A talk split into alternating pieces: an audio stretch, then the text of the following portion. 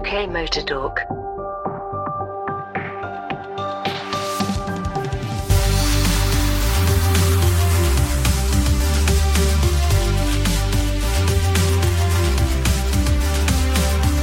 Hello and welcome. This is UK Motor Talk. I'm Mike. I'm Jim. Hello. Hello, I'm Graham. And I'm Dave, and we got a full complement. How is everyone? I think we're all okay, but we have had some some sad news this week, haven't we, Graham? We heard very first thing this morning that uh, Susie Moss uh, died uh, yesterday. Great friend of this program, a lovely lady. I knew her and Stirling fairly well for about three decades, about 30 years, and thanks to Goodwood for that because that was where I was first introduced to him. But um, great couple, lovely couple. Miss Stirling still very much. He died two or three years ago now. But Susie's passing is sort of a bit the end of an era. It's she was the sort of the tail end of that generation of drivers, and they've pretty much all gone now. She was, of course, nearly thirty years younger than Stirling, but um, I think she missed the old boy. They were a very, very close couple, and they were very good to me. Uh, they they afforded me lots of time. We gate crashed their house with a couple of film crews, and um, they she was very hospitable uh, looking after everybody and making tea and biscuits and stuff. And they were just very welcoming. They were, they were just a lovely couple. Sad to see them both go. Sad to see Susie go. I hadn't realised she was quite so young. She was 69. It's no age at all, is it? That's very young. She was very, very steely lady, very smart, and with a very, very good memory. And of course, as Stirling's memory faded in his later years, she would uh, remind him of uh, of basically of his career. And I, I remember sitting at, uh, I think it was at Revival a few years ago, and probably not long before he retired from public life. And it was a, a sort of round table with a number of drivers being interviewed by a bunch of journalists. And I was sitting, as it happened, more or less behind uh, Stirling, and Susie was sitting on the arm of his chair. And she was having to prompt him a lot uh, as to things that had happened in his career. And you know, a, a, number of us commented afterwards that uh, things weren't going quite so well for him, and then we heard he was going to retire from public life. So I know Susie's gone as well, and uh, all of that um, knowledge will have gone with her. What a great pity that is. An absolutely incredible couple, and unquestionably uh, an incredible woman in her own right, as well as supporting Stirling and leaving behind a, a, a huge legacy for motorsport, and that most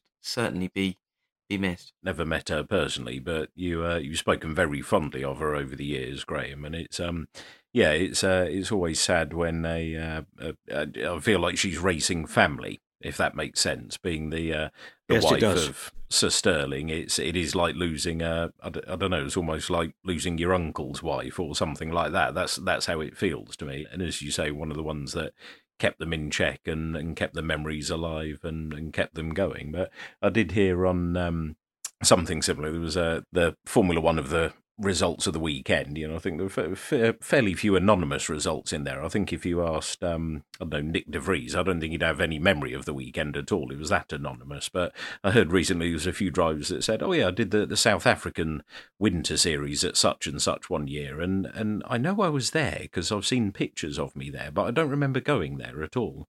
All racing there. And you think, how what, what a life where you think I've just completely forgotten going to a country, but it shows how um, how mad the schedule must have been even then. I mean, they, they were all doing other things, weren't they? And racing here, there, and everywhere. She kept Stirling in order. Um, which was, you know, he was quite an irrepressible, impish character, and uh, that was quite a difficult thing to do. But she'd m- mastered the art of that. I think they were married for mm, forty odd years or something like that. So um, yeah, they they were they were a, a lovely couple, lovely couple. I, I really enjoyed the time that I spent with both of them and the occasional change in nicknames that they gave me over the years. So they never said anything nasty about me, at least not to my face, so I can thank them for that. One of the most odd things that ever happened to me, I think, at Goodwood. I was in the Drivers' Club garden, I've been chatting to Stirling. You know, I would interview him and then we'd sit and talk for half an hour, whatever. And Fernando Alonso was there that year, fairly early in his career, in the Benetton days. And uh, he came up and asked me if I would introduce him to Stirling Moss. you know, why would you want me to do that? You know, you just got and talk to him. He's fine. He's approachable. Oh, no, no. You've been talking to him. You obviously know him. Can you introduce?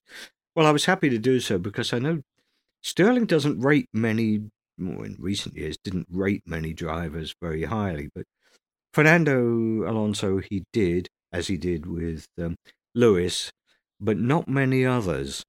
Um, and both of them had uh, pride of place photos in his office.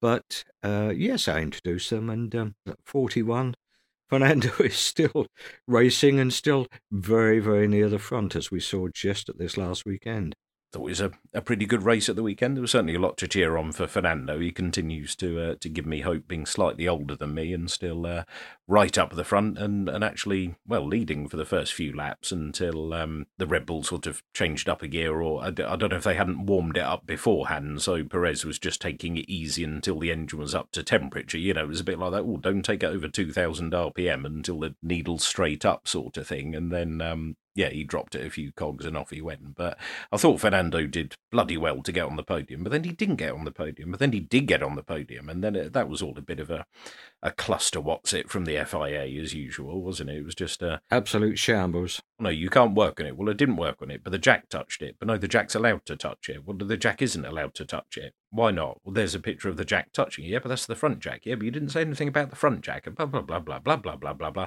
And he said, how can it? First of all, how can it take an hour? For somebody to go, oh, hang on, I'm not quite sure that's right. And like Fernando said after the race, he said, if I thought there was any doubt over it at all, because there was a bit of a doubt towards the end of the race that he might get a penalty for something. So he said, oh, we might have a five second penalty. So he said, fine, okay. And he, and he promptly pulled out uh, was it 5.1 seconds being uh, being the computer mm. that he is, mm. he pulled out exactly what he needed. You know, the the Daniel Ricciardo in the Renault thing. Oh, you got a penalty. Okay, I drive faster. All right, so he did. Hmm.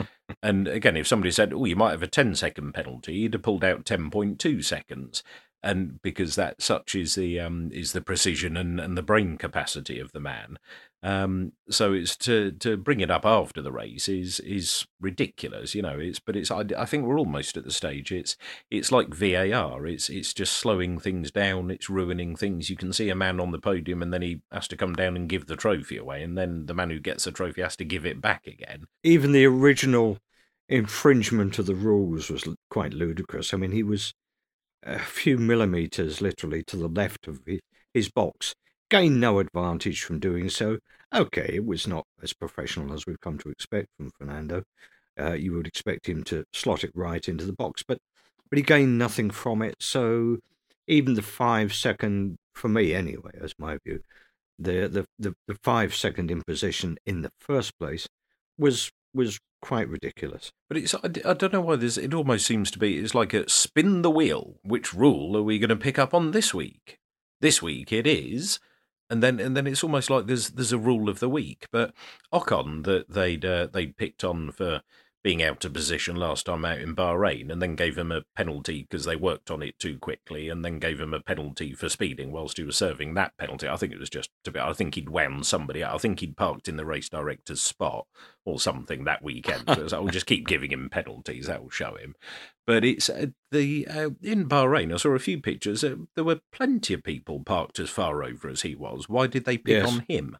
It yeah. it seemed very odd. I mean, it's okay that they are the the 19 best drivers in the world plus one other.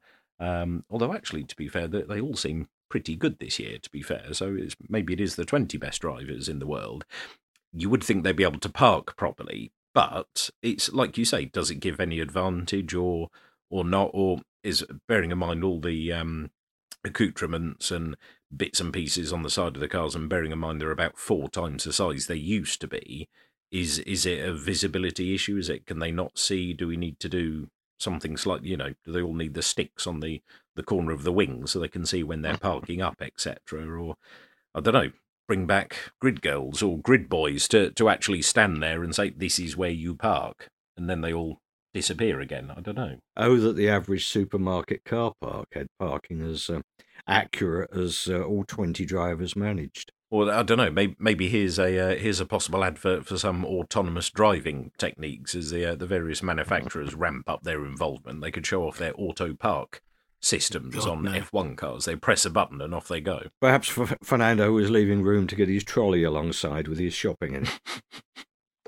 but he's uh, but no, all uh, all joking aside, that was a reasonable weekend. Spiced it up a bit for uh, for Verstappen to have the drive shaft issue in qualifying, so start further back. But you always got the sense he was going to march his way to the front, and then just a little bit of suspicion. I don't think quite all harmonious in the Red Bull camp, and there was uh, a bit of suspicion out of Perez. Oh well, what lap time shall I do? Oh, do a thirty-three.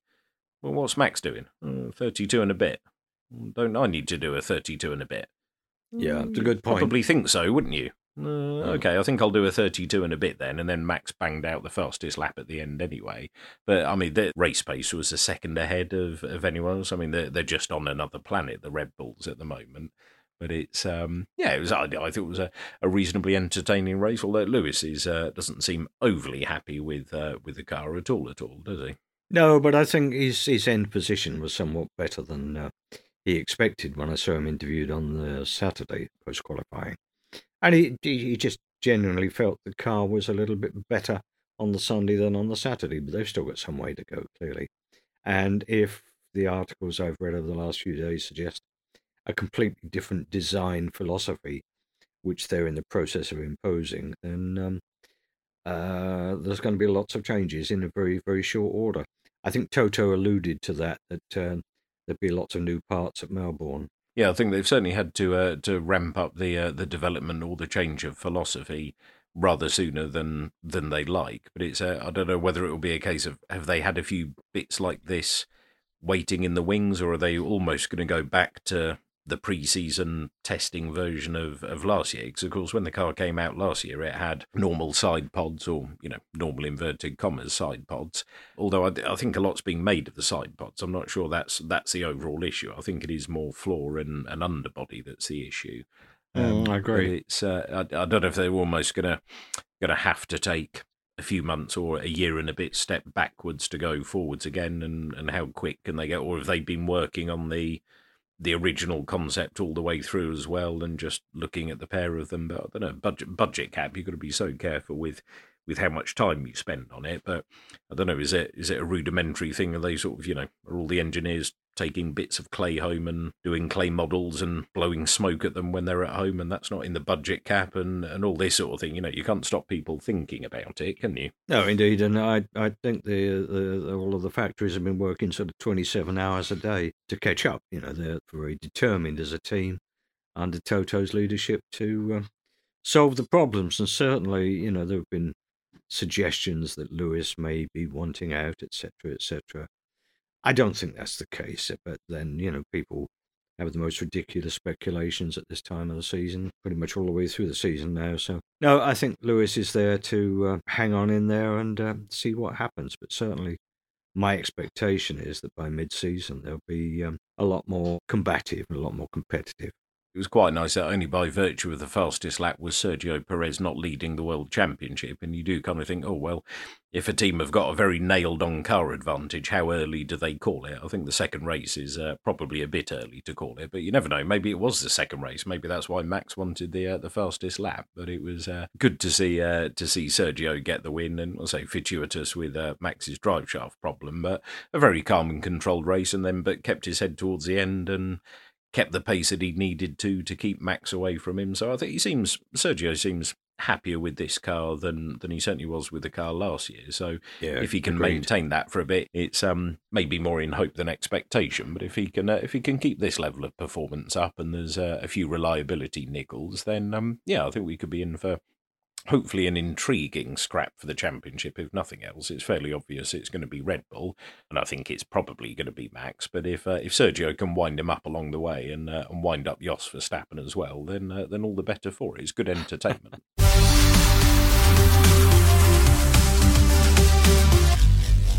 Just interesting, actually. That's the first time since 2009 that Red Bull have had two consecutive 1 2 finishes.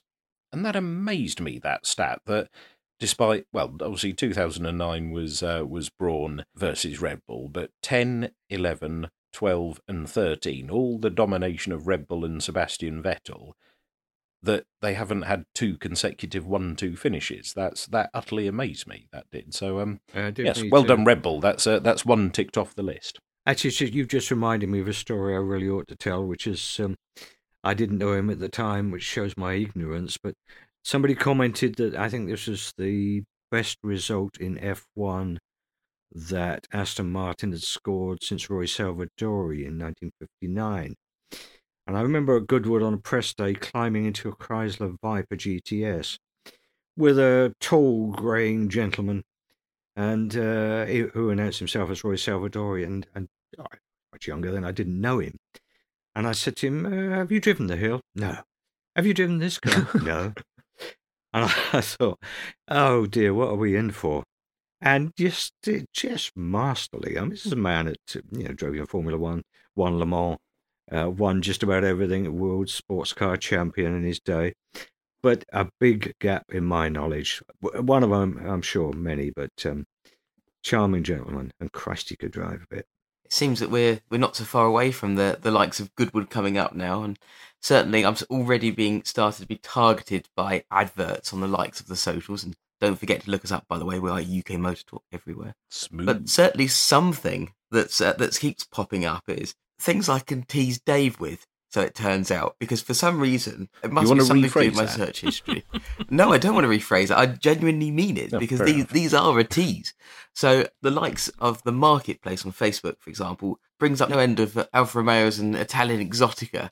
Uh, what did we have this time round? It was was it a one five six? I forget now. It was a 164, wasn't it? A 164. 164 Q4, which is Yep. which has got twice as much to go wrong. So uh, you know, you're letting buyer beware. In fact, you should beware the minute you see the word Alfa Romeo and the three numbers 164 in the same order as that. But oh, but they're know. so pretty. they are they're fantastic. And if I had Amazing unlimited resources, as I said in the group, if I had unlimited resources and a garage and was willing to sort of take leave of my senses, I would have one in a heartbeat. I absolutely would. They're fantastic looking things. The best Mm. one being the Cloverleaf V6 Q4, Mm. which I think was only ever made in left-hand drive, and su- a surprising number ended up in Japan, where they do like their left-hand drive cars because they're more European and exotic, and they do end up popping up on things like Auto Trader, where a lot of um, 156 GTAs are now starting to appear. Japanese cars never never salted the road, so they've never rusted, and, and they've been well looked after because of the Japanese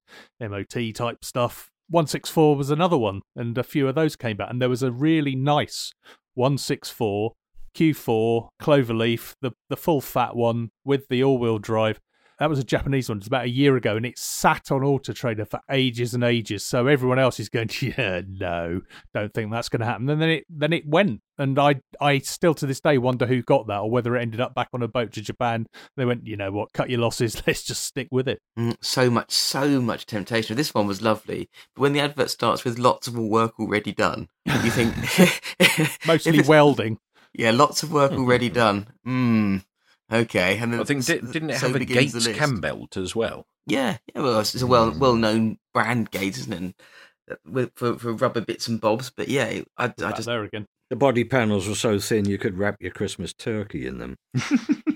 yeah. As for the electrics, well, less said probably. But they're so pretty. Just buy one. Great car to drive when they were brand new. It's funny you should mention about the, the body panel thickness actually, because we were speaking to somebody about a Caterham that uh, Jim and I went and looked at. Or say, well, Jim looked at really. I just stood there looking at him, looking at it, if that makes sense, um, and offering the Well, you were looking at the car more than looking at me looking at the car. But That's yeah. That, that's that sounds weird when you say it like that. it does sound Yes. weird when you say. It does. It does sound really weird. Anyway, we were looking at a, a Caterham 7, um, which was described as immaculate, which really wasn't.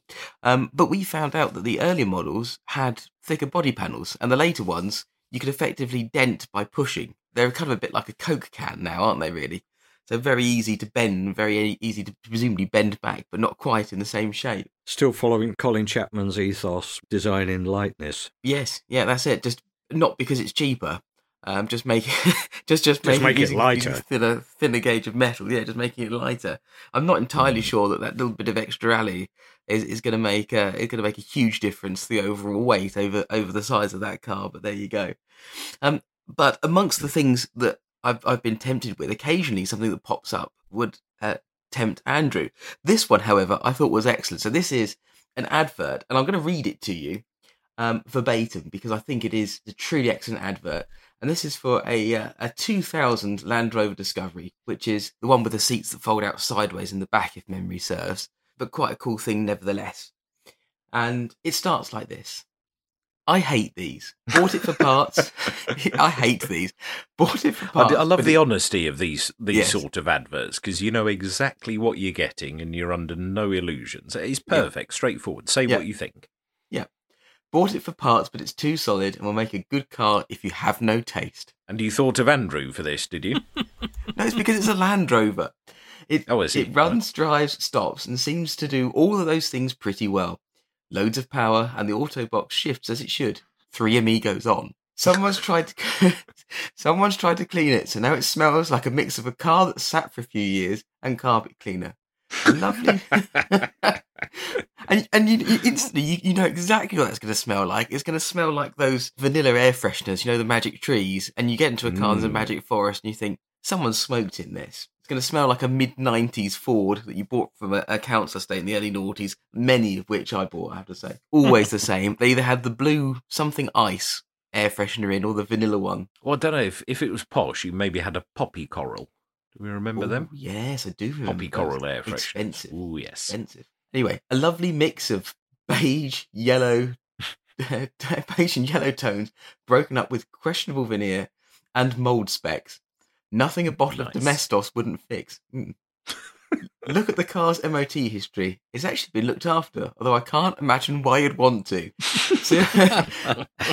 Seals, chassis, wheel arches, etc., are all perfectly solid.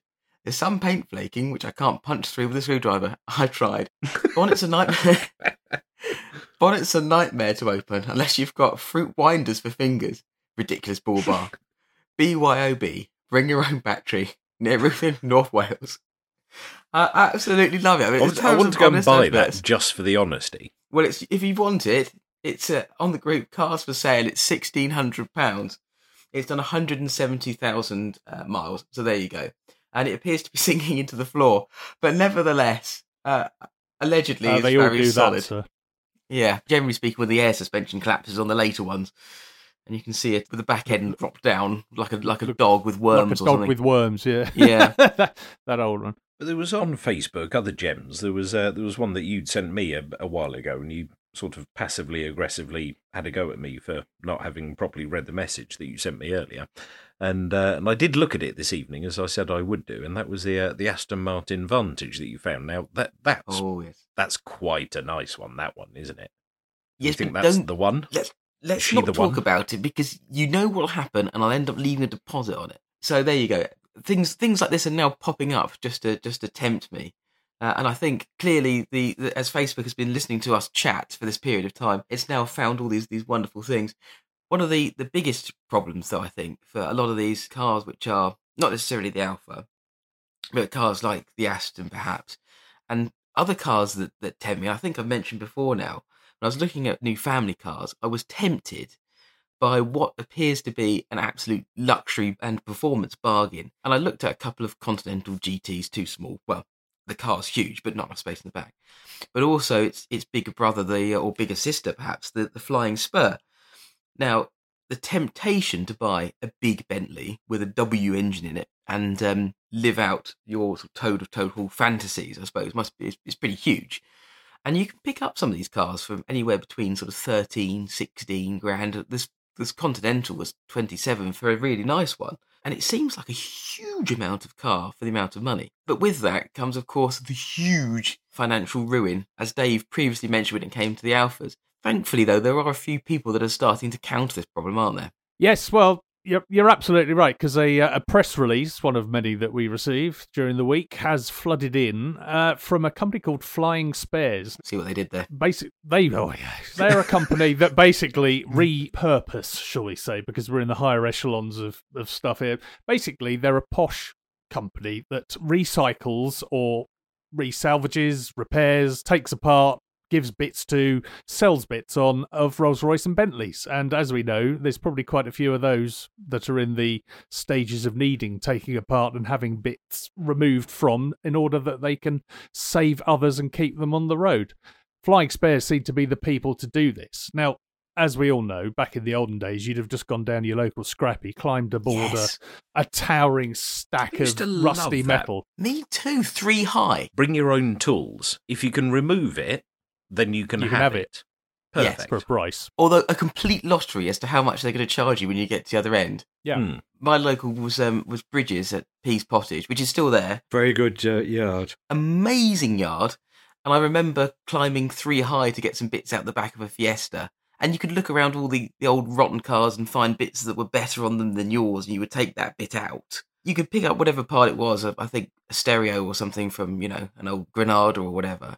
And one week it might be a 10 and the next week it might be 20. I think it depends how nice you said, all right, mate, to the guy when you walked in and walked out again. Um, but yeah. That's it. yeah. If you tried to do that sort of upper class, middle class, but trying to talk to a, a tradesman type thing, if you did it in the wrong way, then the price maybe went up, didn't it? If you suddenly went a little bit cockney or common trying to impress them, then the price went up, didn't it? You're like, hello, old boy. Mockney. How much for this, my old mucker? 300 quid. All right. I used to deal with a scrapyard in Hampshire, and he had a, a unique bargaining stance, which was basically if you jibbed at the price, he put it up. and if you jibbed some more, he just kept putting it up because he didn't care whether you bought it or not. He Yeah. knew fair plenty, enough. Plenty of other customers. So uh, if he didn't like the cut of your jib, as they say, he'd just tell you to go away in no uncertain words. Well, to be fair, I've I've started doing that in, in my own small way on uh, on Facebook Marketplace. Anything that I list on Facebook Marketplace, if it's I don't know an old fridge freezer for fifty quid, and somebody messages me just saying last price or best price, three hundred quid. You've listed it for fifty quid. Yeah, but the best price is three hundred quid. Yeah, you asked. Forty five Yeah. quid. Nine hundred quid. Fifty quid. I- sold. I, I And, get it's- and to be fair, it normally Yeah. works. It normally works. You, you get something through saying 30. Uh, Hi, 30. How are you? Um, Yes. Or the other one, is this still available? Yes, it is. Would you like to view it? And they must just be. It's almost like Silence. they're staring straight past you, silent. You never hear from them again. It, it's a, it. it's a the, the other the other one. I like to do as well is uh, anyone that asks for uh, advice on an internet forum type place, and they finish the message with TIA. I always start my reply with "Hi, Tia." I think you'll find the best way to do X Y Z is because well, they- they've signed their name Tia, so they must be called Tia. Why not? Oh gosh, you can tell with you, you can tell the parents, can't you? This this this is these are a sort of dad level of jokes. I think we're getting to here now.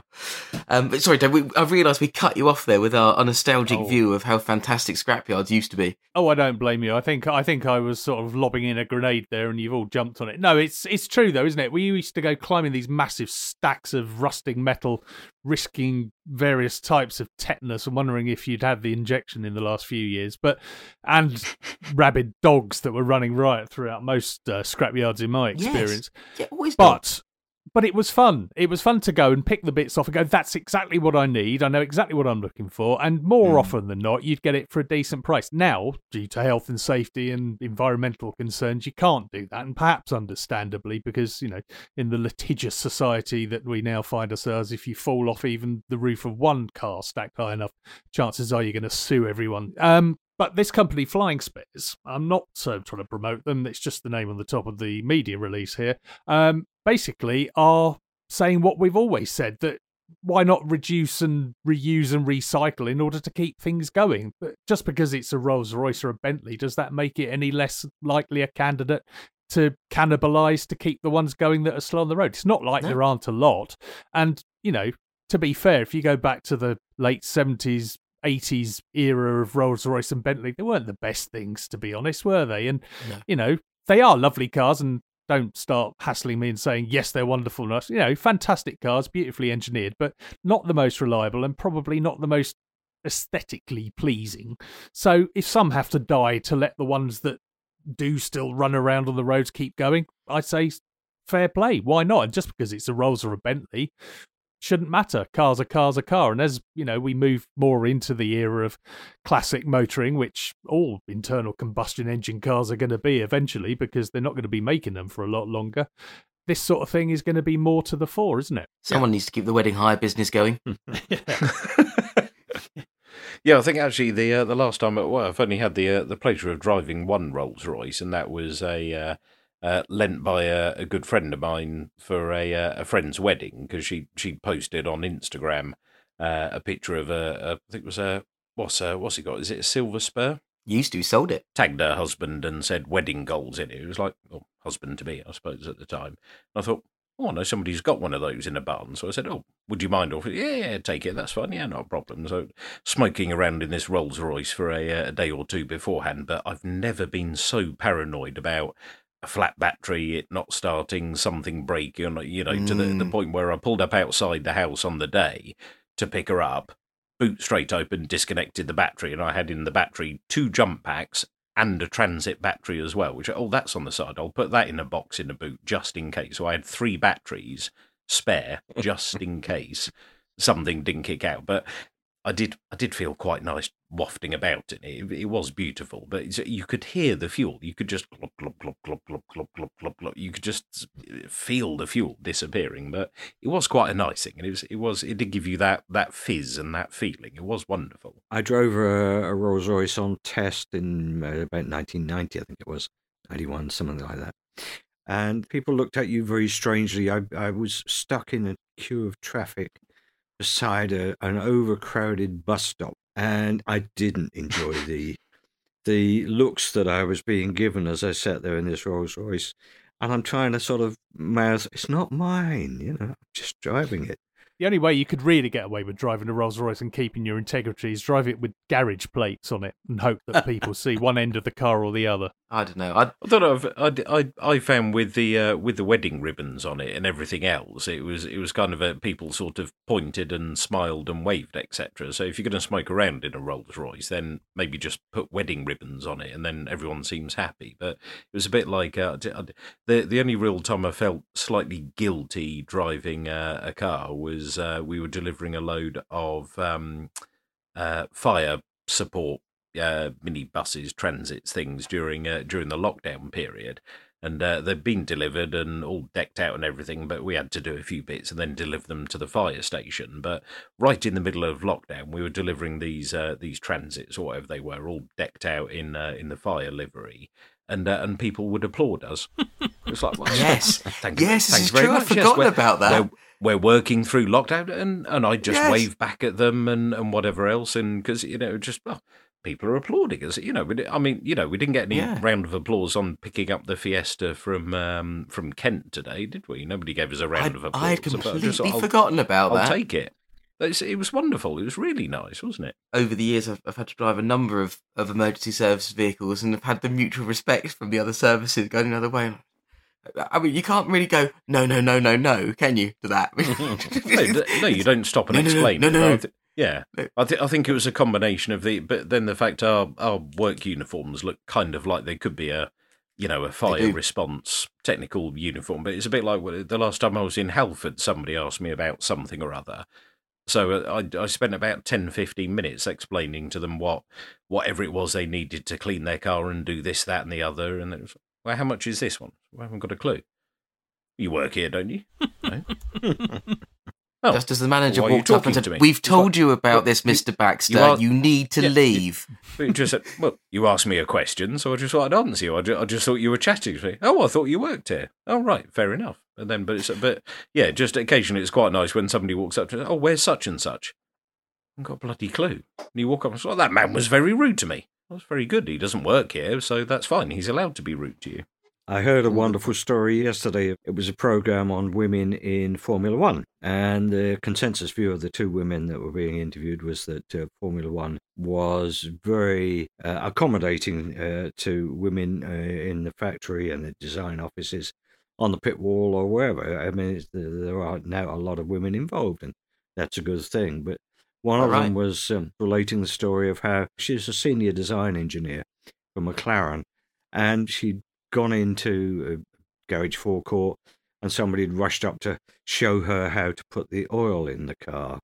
and and, and she oh, she said it, it just wasn't worth the discussion. I just let him show me, even though what he was actually showing me was incorrect. But there you go.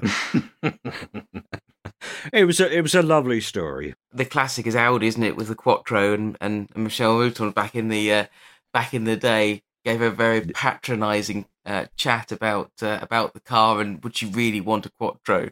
So she took the salesman out, terrified the living out of him. Um, at which point came back. The guy apparently was just white and, and, and borderline sick, and Audi made her pay for four new tyres uh, for teaching this guy a lesson. But but quite quite right too. Which of course is something perhaps that we should uh, we should ask you to do, Jim. Uh, bearing in mind that you have a habit of absolutely ruining the back tyres on the back of the fist. We've had to stick another couple on actually, haven't we? It's only two tyres. We've done well out of those tyres that were very, very cheap because I remember buying them in lockdown because uh, an eBay offer landed or something or other, and we've uh, we've only just munched through them, so we've done well. Yes. So pipe down.